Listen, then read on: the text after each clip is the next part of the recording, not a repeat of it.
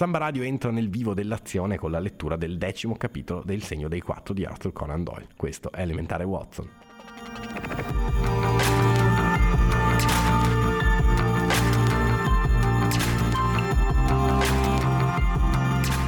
Holmes, Watson e l'ispettore di polizia Athelney Jones hanno studiato il piano d'azione per quella sera stessa.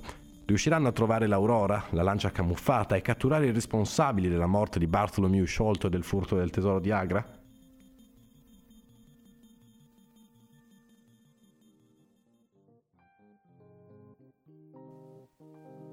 Capitolo 10.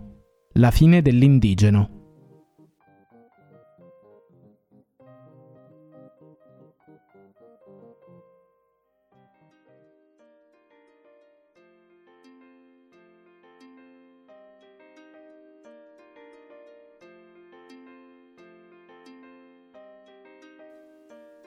Fu un pasto molto allegro. Quando voleva, Holmes era un ottimo parlatore, e quella sera ne aveva voglia. Sembrava in preda a un'esaltazione nervosa. Saltava da un argomento all'altro.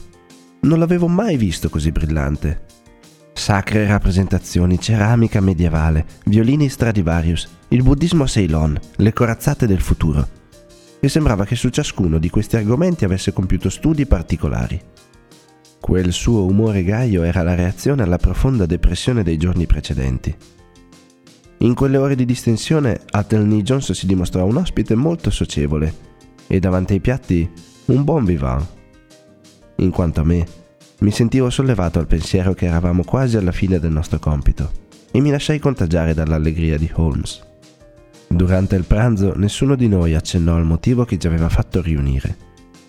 Quando la tavola fu sparecchiata, Holmes guardò l'orologio e riempì 3 bicchieri di porto.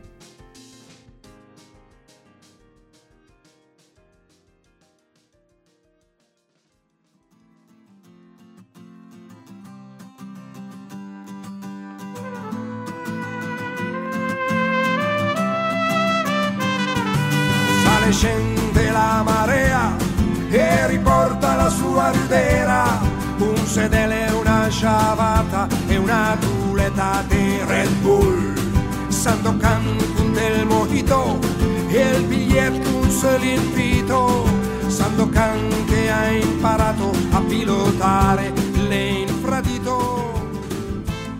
Sirena l'incazzata che pomea cica il ballon, pulenta e Cuba libre per i granchi in processione, comincia le piawar, la tigre di Malesia, finisce all'usteria col riso in bianco e la magnesia, ustionati, pirati senza protezione, barracudas con sui Ray-Ban che giocano a ping pong, Sandokan che il busa denti in pizzeria, il busa e il cantaro magna mia, Iarez de Gomera, se recorde pumelera, ades biciclette vuvuzela, e calzuzuki anche a Tremalnai, Ianez de Gomera, se ricorda del colonnello Fitzgerald, lo vedu in sola curiera, che il navari mini avedei del film.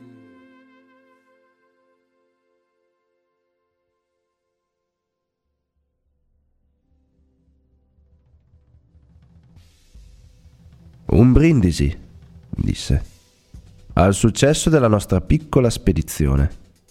E adesso è proprio ora di andare. Ha una pistola, Watson? Ho la mia vecchia pistola d'ordinanza nel cassetto della scrivania. Farà meglio a prenderla. È bene essere preparati. Vedo che la carrozza è arrivata. L'ho ordinata per le 6:30. Erano passate da poco le 7 quando arrivammo al molo Westminster, dove ci aspettava la lancia. Holmes la guardò con occhio critico. C'è qualcosa che la indichi come imbarcazione della polizia? Sì, quella grossa lampada di lato. Allora toglietela. La lampada fu tolta. Salimmo a bordo e si sciolsero gli ormeggi. Jones, Holmes ed io sedevamo a poppa. C'era un uomo al timone, un altro alle macchine e 2 ben piantati ispettori della polizia a prua. Dove andiamo? Chiese Jones. Alla torre. Dica di fermarsi di fronte a Jacobson's Yard. La nostra imbarcazione era evidentemente molto veloce. Sfrecciammo lungo le file dei barconi carichi, come se fossero fermi. Holmes sorrise soddisfatto quando oltrepassammo un vapore fluviale lasciandocelo alle spalle. «Dovremmo essere in grado di raggiungere qualsiasi cosa navighi sul fiume», disse. «Beh, non esageriamo. Comunque non ci sono molte lance che possano batterci».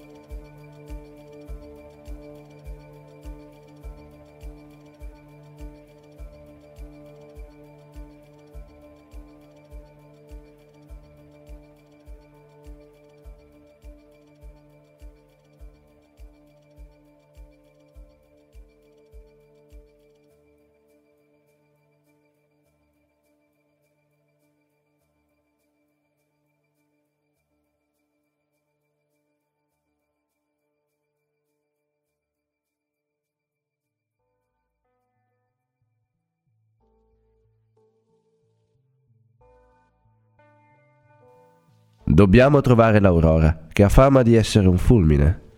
Le dirò come si prospettano le cose, Watson. Ricorda come ero seccato perché una cosa così da poco mi metteva i bastoni fra le ruote?» «Sì». «Bene. Mi sono disteso i nervi dedicandomi anima e corpo a un'analisi chimica. Uno dei nostri più grandi statisti disse che il miglior riposo è un cambiamento di lavoro. Ed è vero. Una volta riuscito a liquefare l'idrocarburo su cui stavo lavorando, mi sono messo a ripensare al nostro problema di Sholto, riesaminando ogni cosa. I miei ragazzi erano andati su e giù lungo il fiume senza risultati. La lancia non era attraccata a nessun pontile né a nessun molo, e non era rientrata, né poteva essere stata affondata per nascondere le loro tracce, anche se questa ipotesi era sempre possibile, se proprio non si riusciva a trovarla. Sapevo che questo Smolle possiede una certa furberia, sia pure di bassa lega, ma non lo ritenevo assolutamente capace di escogitare un espediente raffinato. Questo è generalmente appannaggio di persone di ceto più elevato. Ho pensato poi che, dal momento che per un certo tempo era stato a Londra, avevamo infatti la prova che aveva tenuto continuamente d'occhio Pondicherry Lodge, non poteva sparire da un momento all'altro, ma avrebbe avuto bisogno di un po' di tempo, magari solo un giorno, per sistemare i suoi affari. Questo era perlomeno il bilancio delle probabilità. «Mi sembra un po' fiacco», obiettai, È più probabile che avesse sistemato i suoi affari prima ancora di imbarcarsi in questa impresa. No, non credo. Questo suo nascondiglio sarebbe stato un rifugio troppo prezioso in casi di emergenza, perché ci rinunciasse a meno di non essere assolutamente sicuro che non gli sarebbe servito. Ma ho fatto poi una seconda considerazione. Jonathan Small deve aver capito che lo strano aspetto del suo compare, per quanto potesse renderlo presentabile, avrebbe suscitato delle chiacchiere e magari venire associato alla tragedia di Norwood. Era abbastanza furbo per rendersene conto. Erano partiti dal loro quartier generale col favore delle tenebre, e certo voleva rientrarci prima che fosse giorno pieno. Ora, secondo la signora Smith, erano le 3 quando presero la lancia. Entro più o meno un'ora ci sarebbe stata luce e gente in giro. Quindi, mi dissi, non dovevano essere andati molto lontano. Hanno generosamente pagato il silenzio di Smith. Hanno prenotato la sua lancia per la fuga finale e si sono affrettati a tornare al loro alloggio con la scatola del tesoro. Un paio di notti dopo, quando avessero avuto tempo di vedere quello che dicevano i giornali e se qualche sospetto gravava su di loro, si sarebbero diretti, sempre di notte, verso una qualche nave a Gravesend o nei Downs, sulla quale senza dubbio avevano già prenotato un passaggio per l'America o per le colonie. Ma la lancia? Non possono essersela portata a casa. Esattamente. Mi sono detto che la lancia, benché introvabile, non doveva essere molto lontana. Mi sono messo nei panni di Smolle e ho guardato le cose dal punto di vista in cui avrebbe potuto guardarle un uomo della sua levatura. Probabilmente avrà pensato che rimandarle indietro la lancia o attraccarla a un qualche molo avrebbe facilitato un eventuale inseguimento se la polizia si fosse messa sulle sue tracce. In che modo, allora, poteva nascondere la lancia in modo però da averla sotto mano quando gli fosse servita? Mi chiesi cosa avrei fatto io nei suoi panni. E mi è venuto in mente un unico sistema. Affidare la lancia a un cantiere o a qualcuno che ripara le imbarcazioni, per qualche trascurabile modifica. Allora l'avrebbero trasportata in un capannone o cantiere, che avrebbe così fornito un eccellente nascondiglio pur consentendogli di riappropriarsene con un preavviso di poche ore. Sembra abbastanza semplice. Sono proprio le soluzioni più semplici quelle che in genere vengono trascurate. Comunque, decisi di agire sulla base di quell'ipotesi. Ho indossato subito questi innocenti vestiti da marinaio e ho cominciato a fare indagini in tutti i cantieri lungo il fiume. Per 15 volte ho fatto fiasco, ma al 16°, da Jacobson's, sono venuto a sapere che l'Aurora gli era stata affidata 2 giorni prima da un tizio con una gamba di legno, con qualche banale scusa circa il timone. «Non c'è niente che non va nel timone», mi disse il caposquadra. «Eccola là, quella con le strisce rosse». E proprio in quel momento, chi arriva se non Mordecai Smith, il proprietario scomparso? Era piuttosto alticcio. Naturalmente non l'avrei riconosciuto, ma è stato proprio lui a gridare a gran voce il suo nome e quello della lancia. «La voglio per stasera alle 8», disse. «Alle 8 in punto, bada bene, perché ho 2 signori che non posso far aspettare». Evidentemente lo avevano pagato bene, perché era carico di quattrini e distribuiva scellini a destra e a manca agli operai. Lo seguii a distanza, ma si rintanò in una birreria. Allora tornai al cantiere e, avendo per caso incontrato uno dei miei ragazzi, lo misi di sentinella alla lancia. Deve rimanere sulla riva e agitare il fazzoletto quando salpano. Noi ce ne staremo nascosti sul fiume e sarebbe davvero strano se non riuscissimo a catturare uomini, tesoro e tutto. «Un piano davvero ben congegnato, che quelli siano o meno gli uomini giusti», disse Jones. «Ma se potessi fare a modo mio, manderei una squadra di poliziotti a Jacobson's Yard e li arresterei appena ci mettono piede». Che sarebbe una mossa sbagliatissima. Questo Smolle è un tipo furbo. Manderebbe qualcuno in avanscoperta e se avesse il minimo sospetto se ne starebbe nascosto per un'altra settimana. Ma avrebbe potuto rimanere alle costole di Mordecai Smith e scoprire così il loro nascondiglio, dissi io. In quel caso avrei sprecato la mia giornata. Scommetto 100 contro 1 che Smith non ha idea di dove siano.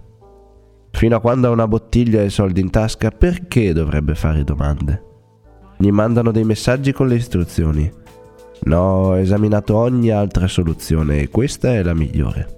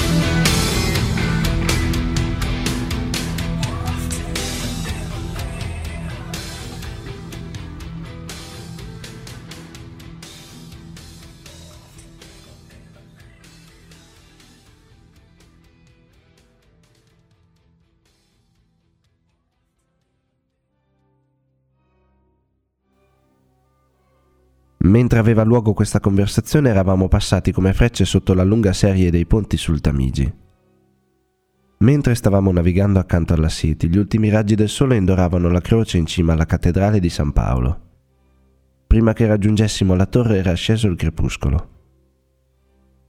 «Questo è il cantiere di Jacobson», disse Holmes indicando una selva di alberature e attrezzature dalla parte di Surrey.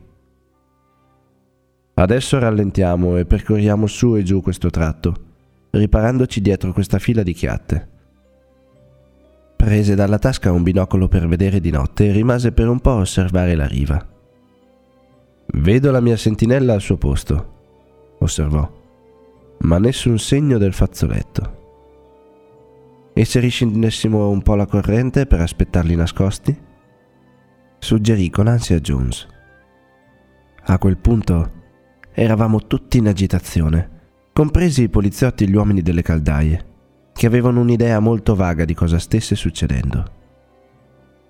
«Non abbiamo il diritto di prendere nulla per scontato», rispose Holmes.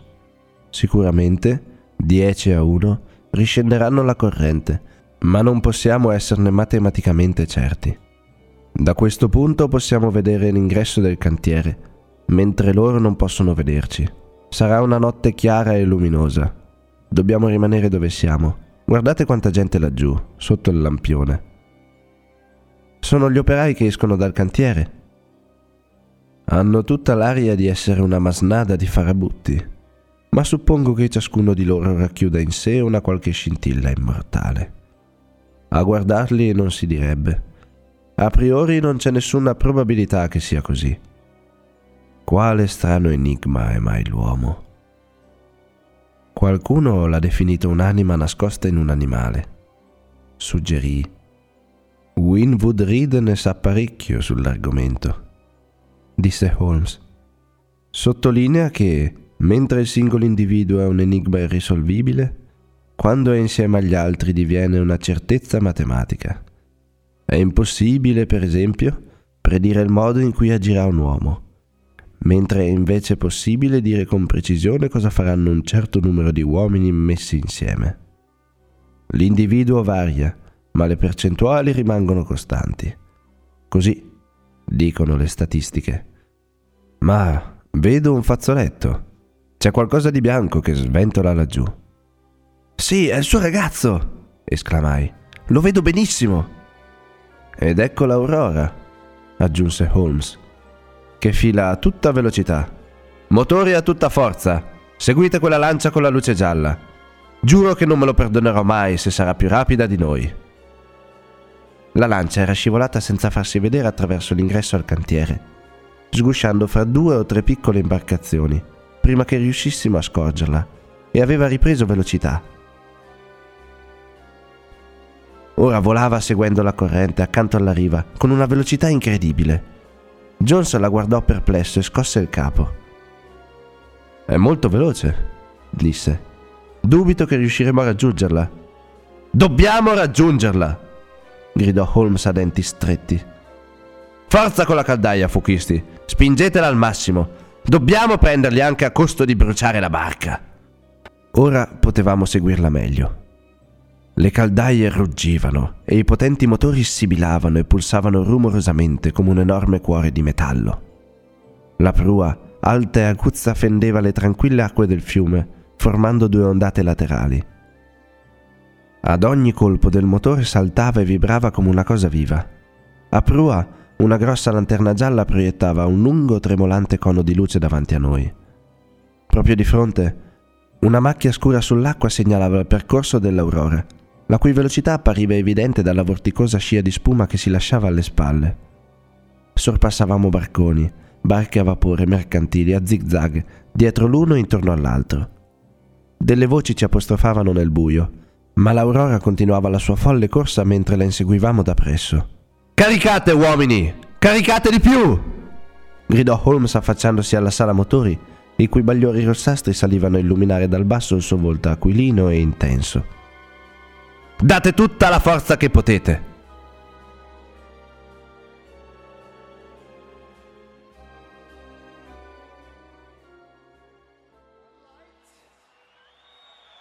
In the black, or just a fear of the dark.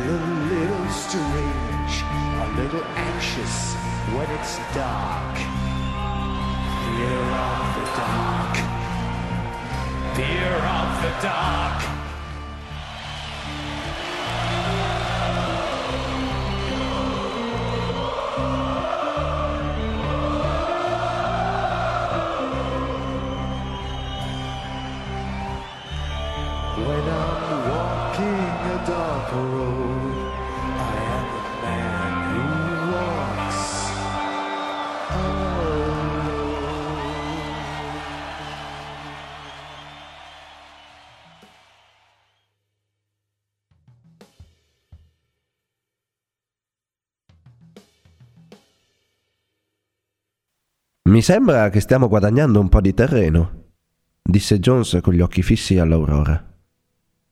«Ne sono sicuro», gli feci eco. «La raggiungeremo fra pochissimi minuti».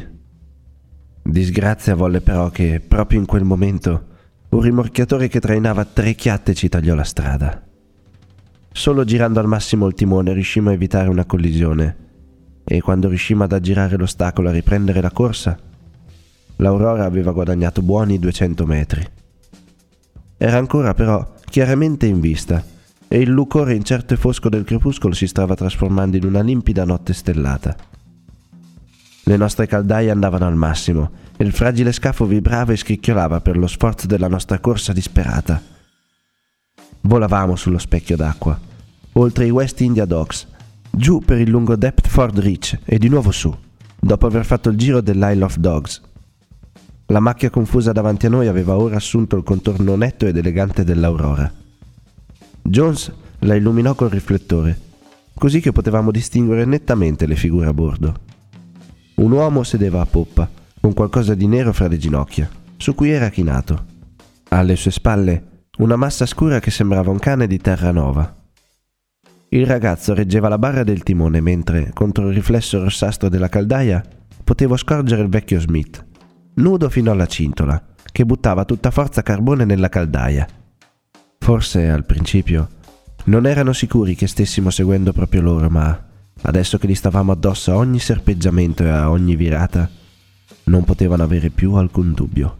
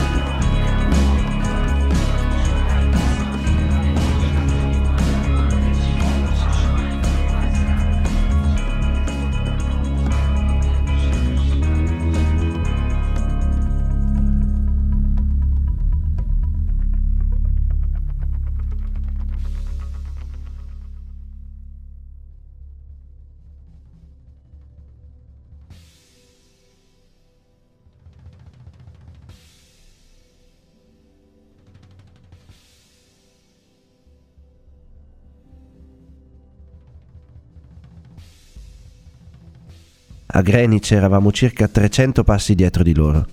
A Blackwall non potevano essere più di 250.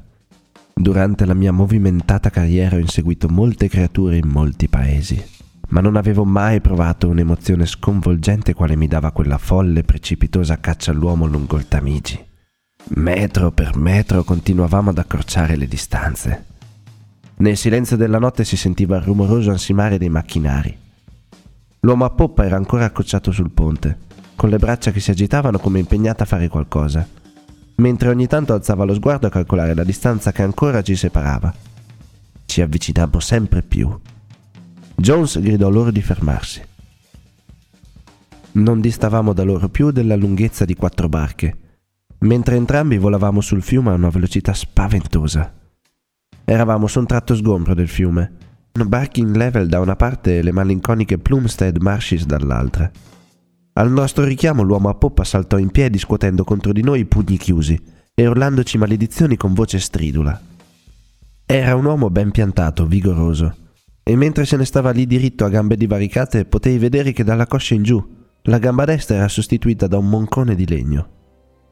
Al suono di quelle grida stridule e furiose, il fagotto che stava sul ponte si mosse, trasformandosi in un negro piccolo di statura, il più piccolo che mai avessi visto, con una grossa testa deforme e una criniera di capelli arruffati e scomposti. Holmes aveva già tirato fuori la pistola e io tirai fuori la mia vedendo quell'essere selvaggio e contorto. Era avviluppato in una sorta di impermeabile scuro, o di coperta, che gli lasciava scoperto solo il viso, un viso che, da solo, avrebbe dato gli incubi a chiunque. Non avevo mai visto lineamenti così profondamente segnati dalla bestialità e dalla crudeltà. Gli occhietti ardenti brillavano di un bagliore fosco. Le labbra spesse erano tirate sui denti che quella creatura digrignava e batteva contro di noi con un furore quasi animalesco. «Se alza la mano, spari», disse calmo Holmes. Oramai eravamo alla distanza di una barca e potevamo quasi toccare la nostra preda. Li rivedo ancora come li vidi in quel momento. Il bianco, a gambe divaricate, che urlava le sue maledizioni e quell'empio nano col suo volto orrendo che digrignava i denti gialli e forti contro di noi, illuminato dalla lanterna. E per fortuna potevamo vederlo tanto chiaramente, perché, mentre lo stavamo osservando, tirò fuori da sotto il viluppo che lo copriva un pezzo di legno, corto e rotondo, come un righello da disegno, portandoselo alle labbra. Le nostre pistole fecero fuoco contemporaneamente.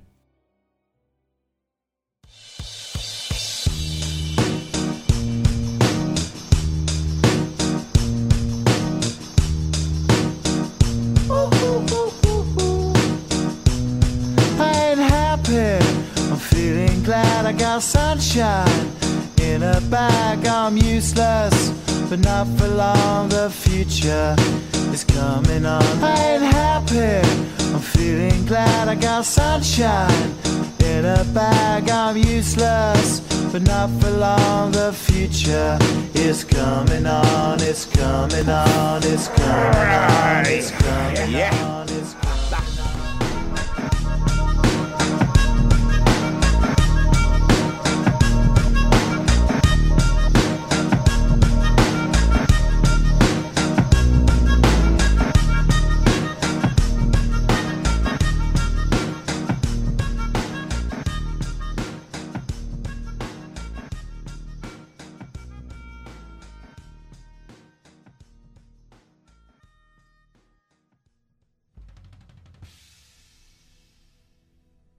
Girò su se stesso, lanciò in alto le braccia e con una specie di colpo di tosse soffocato cadde di lato nell'acqua.